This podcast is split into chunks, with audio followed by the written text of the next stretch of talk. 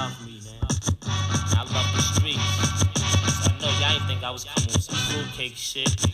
y'all know me better than that. Hey yo, I should've been out. I'm deadly when I pull the pin out. Keep frontin', I'ma try and chin out. I knocked a lot of men out. I left them on the floor, spitting flim out. It's either that or I'ma squeeze the gat and pop tin out. You see Codeon, ice spinning. Yo, what's going down, people?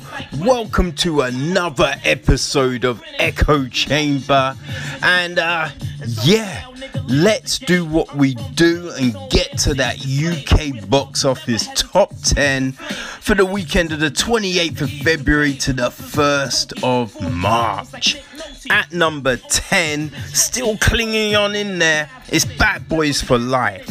At number 9, it's Harley Quinn, Birds of Prey. At number 8, it's The Call of the Wild. At number 7, oh, it's been there for a while, it's 1917. At number 6, we've got Emma.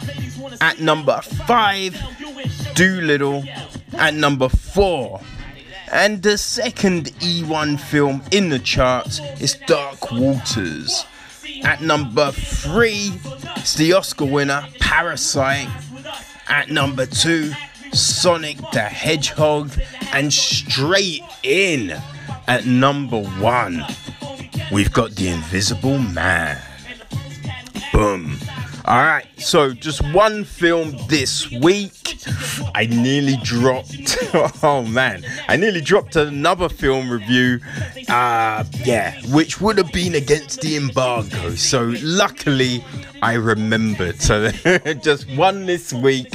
But before we get to that, a little bit of news for you.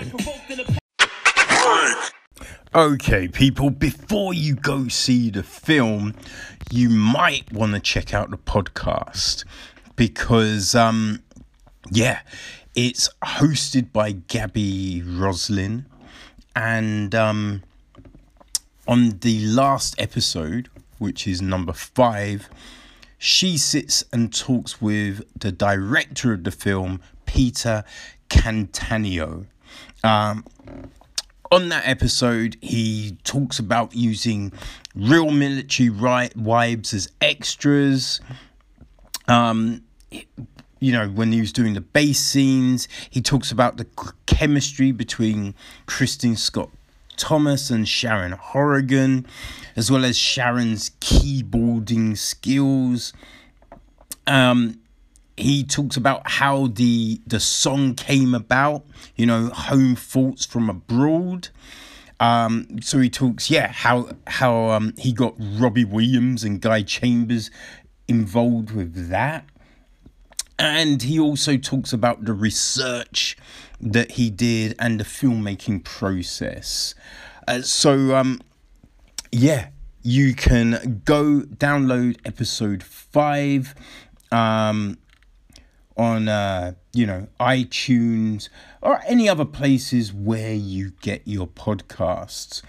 And um, all the other episodes will be there as well. So yeah, that is Military Wives, the official film podcast. Go check it out. Five episodes, and um, yeah, you can listen before you go to see the film. Afterwards, you know, whenever you feel like it, people. But I'm sure it will be jam packed of useful information and little tidbits that you might just want to know about.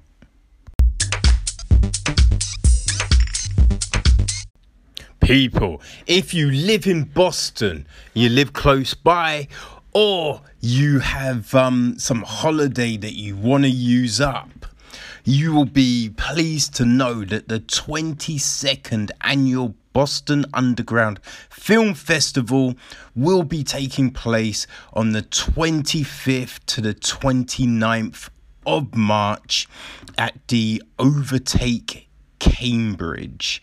Um, yeah, it is, um, you know, it's going to be jam packed of genre heavy juggernauts of um, Stendhalian Cinemania. Uh, yeah, and it's the 22nd edition. So, um, hey, it must be good because there's been that many, right? So, during the festival, you're going to have the premiere of Deerskin. Uh, this is from Quentin Dupieux, and it's about a man's obsession with his designer deerskin jacket, which causes him to blow his life savings and turn to crime. Then there's a Dinner in America. Um, this is an East Coast premiere. It's from director Adam Rehmeier, and it's about an on the lawn, on the lam punk rocker and a young woman obsessed with his band unexpectedly fall in love and go on an epic journey together through America's decaying Midwestern suburbs. We then have films in the living room. Uh, this is um, from David Kleiler Jr and it's a, doc, a, a, documentary about New England independent film luminary and Boston Underground Film Festival founder, the late David Kleiler.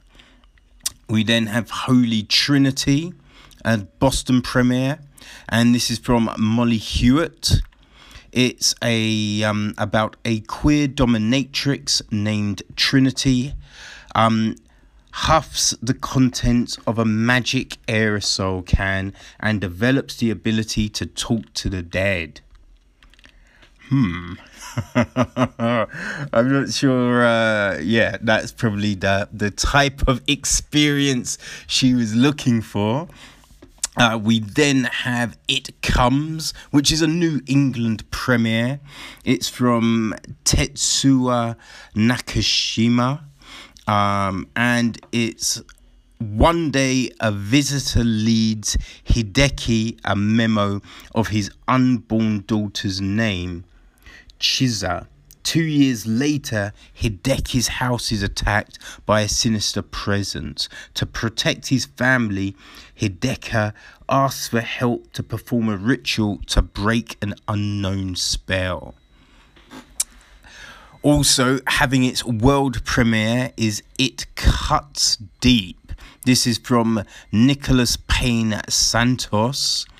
And um, while on Christmas vacation, a young couple contemplates their future together.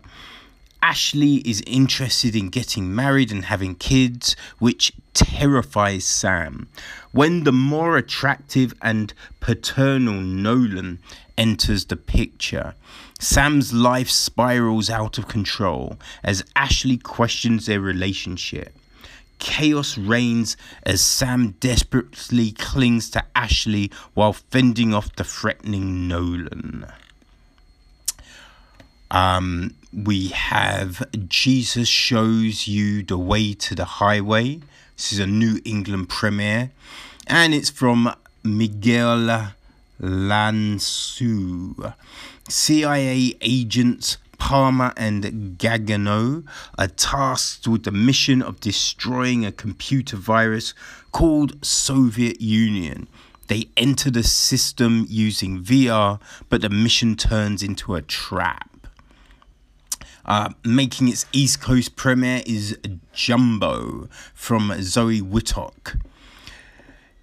Jenna, a shy young woman, works in an amusement park. Fascinated with carousels, she still lives at home with her mother. That's when Jenna meets Jumbo, the park's new flagship, flagship attraction. Uh, making its East Coast premiere is a Lucky. Um, that's from Natasha Kermani. A suburban woman fights to be believed as she finds herself stalked by a threatening figure who returns to her house night after night. When she can't get help from those around her, she is forced to take matters into her own hands. Making its Boston premiere is Rose Glass's Saint Maud. Um, yeah, so the debut film from writer director Rose Glass, Saint Maud is a chilling and boldly original vision of faith, madness, and salvation in a fallen world. Maud, a newly devout hospice nurse, becomes obsessed with saving her dying patient's soul. But sinister forces and her own sinful past threaten to put an end to her body, her um, holy calling. Uh, yeah, this um, I saw this at the London Film Festival. It is uh, very well put together. Um, we also have Shark Week, which is making its international premiere, and it's from Brie Provoque. Um, lonely, burned out Billy Burney loses his dog and skateboards around the city trying to find him. Throughout this sweaty summer day, Bill is repeatedly confronted with his past and those involved in it. Uh, we then have The Deeper You Dig, making its East Coast premiere from John Adams and Toby Poser. In the aftermath of a roadside accident, the line between the living and the dead collapses for a mother, a daughter, and a stranger. Um, there's also the passion of Darkly Noon, which is making its world premiere 2K restoration, and it's um, from Philip Ridley. Darkly Noon, starring Brendan Fraser, is the sole survivor of a military style attack on an isolated religious community. Stumbling through a forest in a daze, he is rescued by the free spirited and enigmatic Callie, played by Ashley Judd. Darkly finds himself feeling strange new desires for Callie as she nurses him back to health only to watch her jump into the arms of her returning, non speaking lover Clay, played by Viggo Mortensen. Lost in the woods with only his fundamentalist upbringing to make sense of his unrequited passions, Darkly soon descends into explosive and lethal rage. Um, and also screening on its 30th anniversary is The Riches, The Witches from Nicolas Roeg. A young boy stumbles onto a witch convention and must stop them even after he has been turned into a mouse. So, yeah, people, that is it. Um, tickets will start going on sale from 2 p.m. on Monday, the 9th of March. Um, that's individual tickets. So, uh, yeah, go to the um, link in the website, in the episode details, and all uh, the information, the links, and whatnot will be there. Enjoy. Okay, people. So, we dealt with all the news. So, now let's get to this week's review.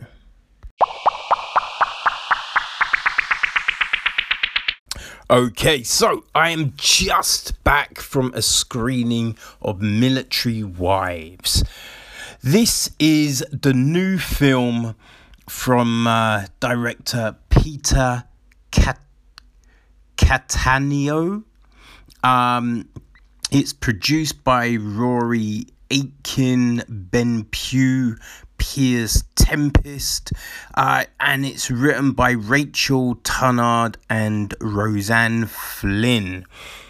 It's got a um, pretty big cast. Uh, so we got Kristin Scott Thomas, Sharon Horrigan, Jason Flem- Flemyng, Greg Wise, Emma Lowndes, Gaby French, Lara Rossi, Amy James Kelly, India Ria Amarteifio, uh, Laura Checkley, Sophie Dix, and Beverly Longhurst.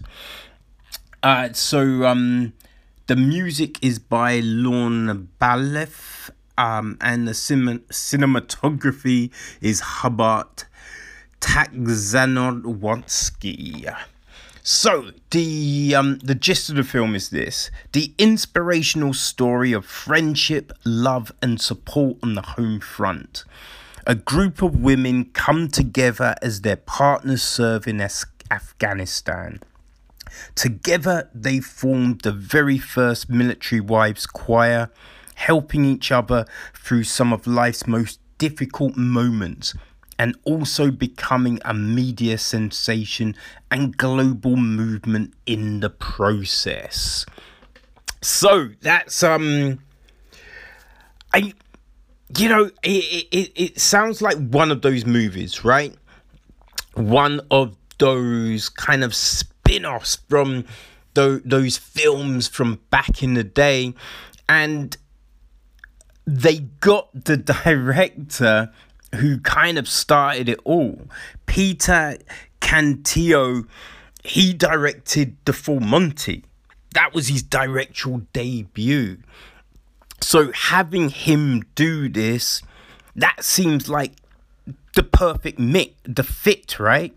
You know, having someone like that with those chops for being able to turn, you know, that kind of downbeat situation into something that became huge.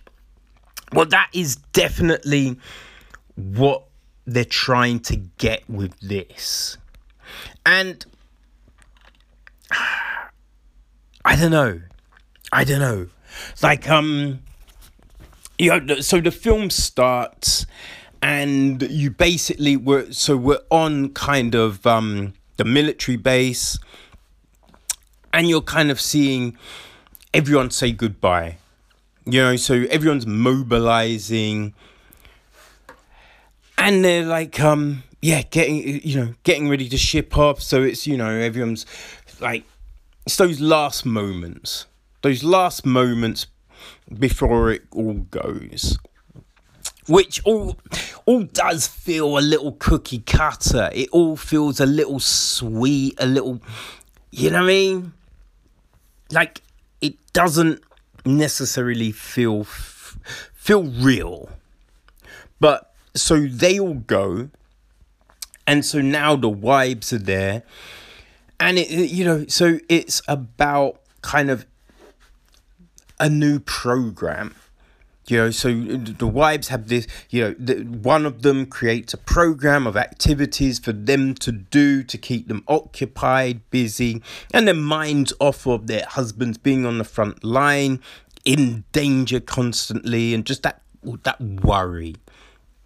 So um sharon horrigan's character who is um you know lisa so she is she's just married. And so now her her kind of position has um you know it's risen. So now she's being kind of put in charge of doing all of this. She doesn't really want to do it you know what i mean? But she wants to stay as one of just the girls. Um so she's doing that. Now the corporal's wife kate who's played by Kristin Scott Thomas, she's lost her son. He died in action. So she wants to be more occupied. So she's volunteering to help out more than what she normally would have done. So you have those two situations. You know what's gonna come. Of course there's a conflict because you know Lisa is from uh, uh, a kind of um, you know she's just a different background to Kate. So there's clashing on the different kind of activities and you know how things are run and led and all of this. But through all of that, they decide on a choir well, that's what Kate calls it. Lisa just wants to call it a singing club. Right? So so you know they decide on the choir and then it's what kind of music they're going to sing, how it's getting taught, and all of this.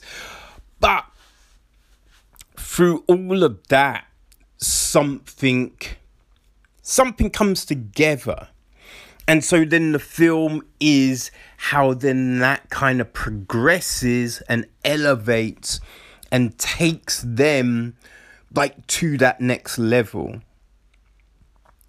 And while all this is going on, there's other kind of things happening. So Lisa, you know, she's trying to, I guess, kind of um, work things with her daughter because her daughter's getting older. So, you know, I mean, they're, they're in a transition kind of period. They're trying to work all of that out. Like, you know, the daughter's of the age where she wants to kind of just hang with her friends, get out, and living on the base. It's very restrictive. So we have that. We have a new wife who's joined the fray. Um, and so she doesn't know anyone and you know she they she's just married her husband who's now just shipped out. So there's that situation. And it so it's all of this. But I, I think one of the things is we don't really see we don't really see much of them with the husband. So then it's hard to really you you don't really get a, a you know that sense of their connection. So then the sense of the you know the the hardship the loss of you know being apart and the worry. Now look i think we can all imagine what it's what it's like. So you just have to kind of go off of that. And uh, so we then have like this singing situation. And like the way it develops it is a little hard to believe. I'm not gonna lie. It's a little hard to believe because it's so haphazard. It's so haphazard. It's so crazy. We don't really see a, a, a you know they're practicing in the hall but there's not many kind of practices to set them for this certain thing. Okay so they they get given this this certain thing. And so yeah we, we don't see what you know like what would you you would need to do to get to that place to be able to do the thing that you would need to do to be able to do your best, right? So we see that. But obviously, look, they're having fun. And and so you just kind of get the obligatory kind of moments that lead to that. You know, we have a singing montage of them around the place singing, having enjoying themselves, practicing these songs and whatnot it's it's all stuff that we've seen before. It feel definitely feels like ground well trod. Okay? But yeah, I, I just think a lot of the stuff that's happening, it, it just it does feel a bit generic. It does it feels like you know a story by numbers. It doesn't have say like the magic of, of a full Monty. And that might be just because kind of, you know, Full Monty was like the first, really. And since then we've had a lot of a lot of films trying to duplicate that. So now we've get we've gotten to this and yeah, it, it, you know you do get that kind of generic kind of sense of I've seen this before. This is all feels very very familiar. Yeah. and as I said, look, it doesn't seem like we've had enough time, or I guess maybe it's just the way the scenes were put together. Like we don't there's not enough to care about with the characters because they don't seem to have the depth. You know what I mean? They don't feel three dimensional. It, it just feel they do feel a bit yeah, I guess wooden. But wooden is a bit harsh. You know, I I I probably wouldn't yeah, probably not wooden, but I would say that they just don't they don't have the heft. You know? They don't have the heft. And a lot of the kind of conflict it all seems a bit flimsy. You know, it, it just feels a bit forced. Right? I will say, listen, even though, like, you know, you're watching it and all of this is happening in the way, um, there are definitely moments that do grab you. There are definitely th- those heartfelt moments that just kind of, you know what I mean, dampen up the eyes a little bit, you know what I mean? So th- there's those. There, you know, it does pull on the heart. It definitely pulls on the heart in places, and there's these nice little moments that we see. These moments of bonding and and, and coming together. But they're all a bit. I don't know. I think it. It seems very much kind of foreign to what we've seen. So they they're a little out they feel a little out of place because the rest of the film isn't quite like that. You know, so that's a bit of a shame. Um, and when we get to the end, we get to this big moment at the end, and of course, there's more conflict. We have more conflict but you you know like you see this thing happen and then it moves on and but you know what's to happen next you know and especially when like there's a walk and they see this thing in front of them that is a reminder of the past but also a means to the future and they're just like okay obviously they're gonna be and then that and that and that's what happens. That's what happens. And everyone's like, oh, yeah, yeah, yeah. And, like, look, the last song. Oh, you know, there is a thing with a song that is definitely just a bit like, oh, so there's this tune just just hanging around. Oh, that's that's handy. Ah, and then, then you put the song together in a very short amount of time. Okay. Yeah. Yeah. So there's that. Which I, it's, it's just not built enough. Like, you know what I mean? I think you could believe it if you believed in, like, Lisa having that capacity. Now, there, has been there's stuff that's alluded to. Oh, like oh, you so her mum did music and blah, but it, it's just eluded. It, you know I mean? There's not enough breadcrumbs to make you then feel that Lisa has this thing. You know. So, but yes, so we have the big song, but I, I don't know if it's the way it was cut and everything like that, but I have to say, I didn't fully believe that they were singing this song. You know, like the camera is very like moving in real close, cutting between the different people and moving around them, and, uh, you know. But yeah, I, I don't I didn't really believe that they were singing the song and it, yeah, you just didn't get the the the sense from the hall because it's a it's a crazy hall.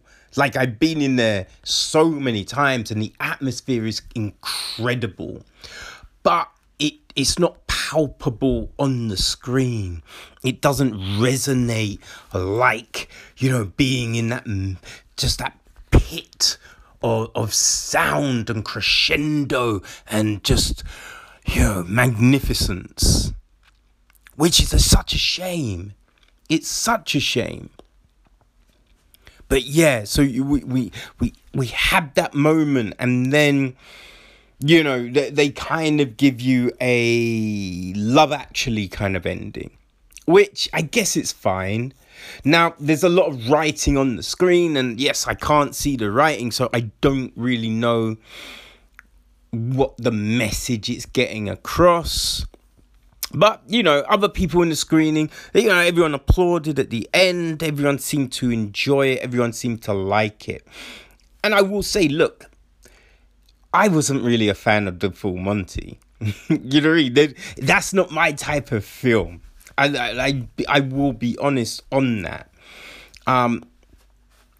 So yes, like this, you know, but you could say this isn't my kind of film. But there's there's often like there's certain stuff that technically I shouldn't like, but I do. Like I loved About Time.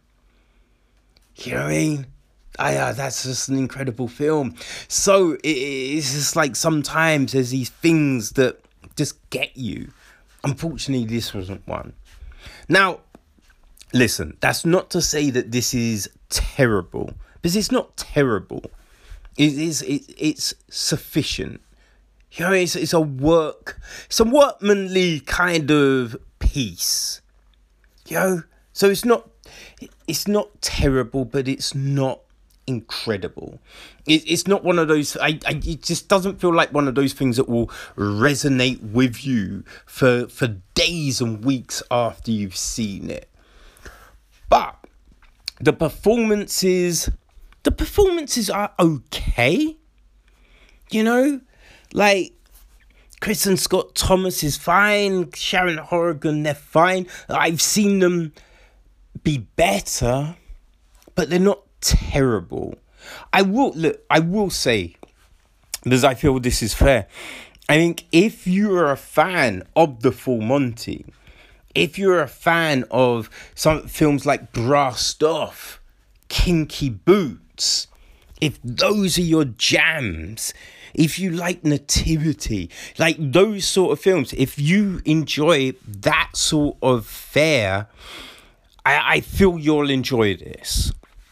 You know, like I think last year was it that there was a film about the the Cornish fisherman.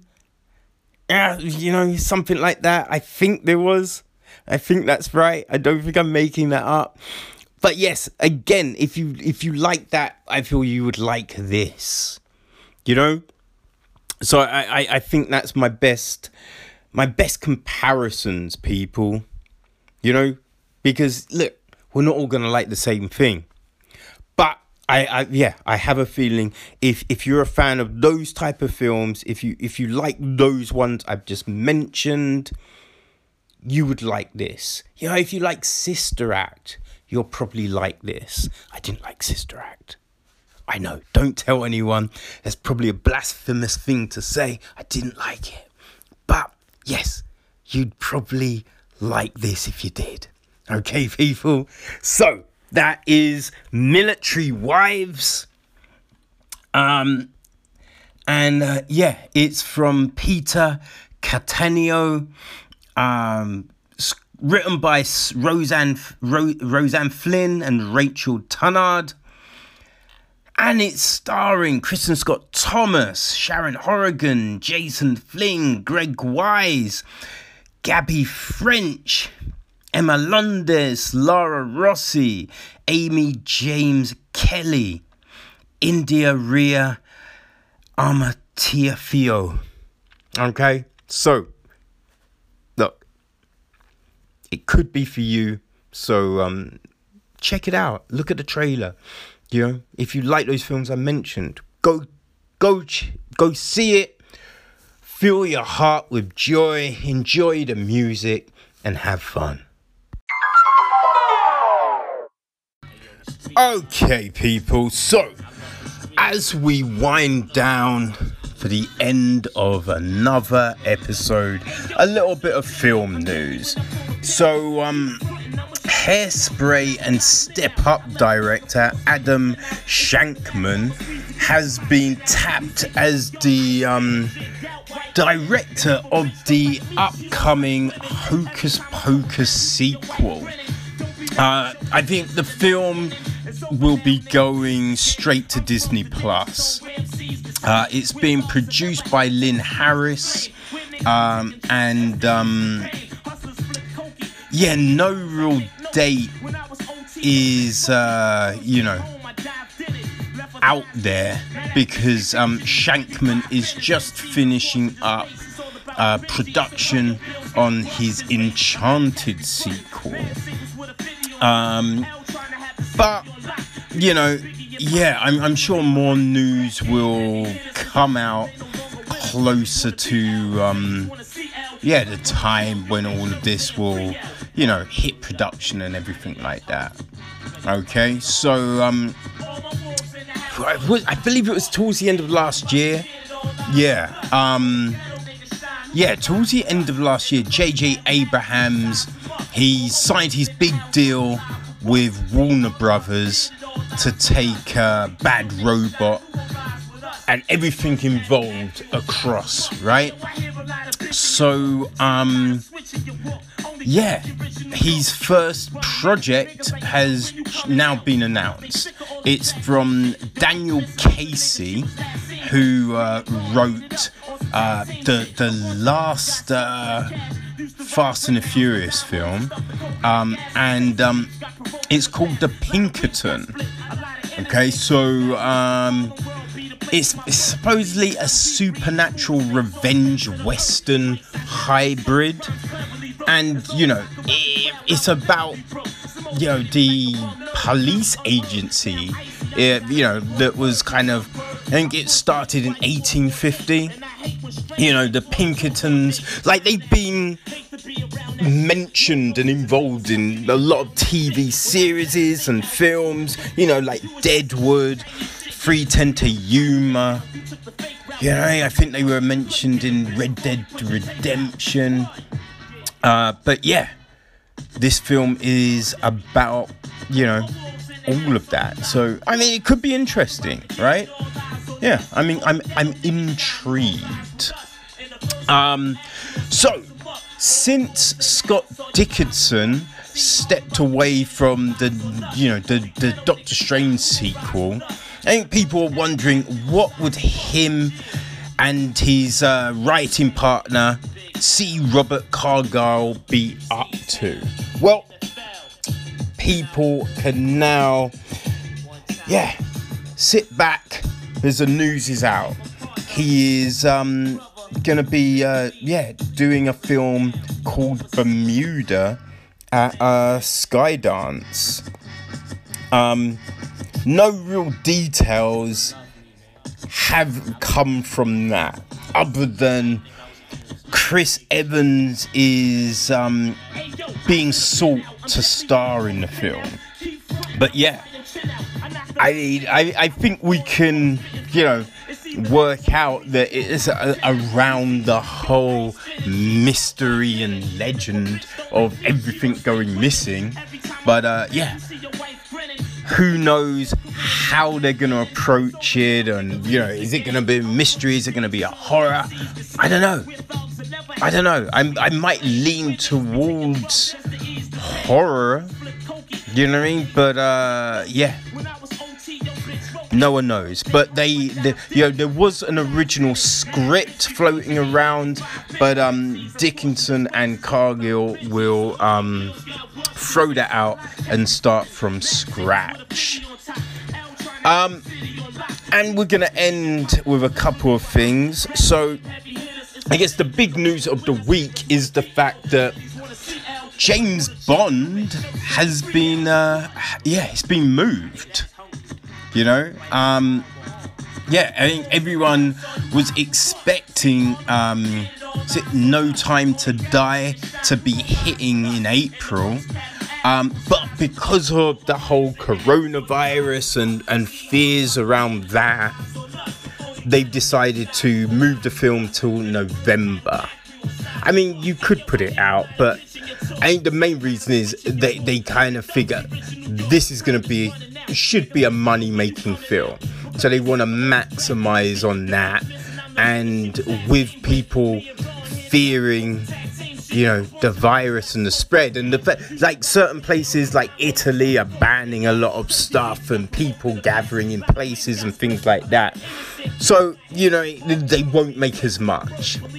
You know i guess if this kind of does um, hit the studios really should be working on digital releases. Because if they did wouldn't have this issue right? But yes so bond has moved but instead um, the, the, the you know the release window it has been filled by DreamWorks Trolls World Tour, which has been uh, moved up a month to uh, yeah jump into this. Uh, it's a sequel to the first Trolls film that made um whew, I don't know like uh, just under 350 million worldwide right so uh, yeah I guess they're hoping that this new film will do the same I don't know if that's Easter weekend so you know it, it can't hurt, right? But yes, people, that is it for this week. Um, yeah, next week should be good. I, I think there should be at least two. So uh, yeah, enjoy your cinema watching, and we will catch you next Thursday. I think there might be some interviews thrown in. I don't know. I, I'm going to do a thing tomorrow, so we'll see how all of that plays out. But yeah, people, enjoy yourselves, and we will catch you next week.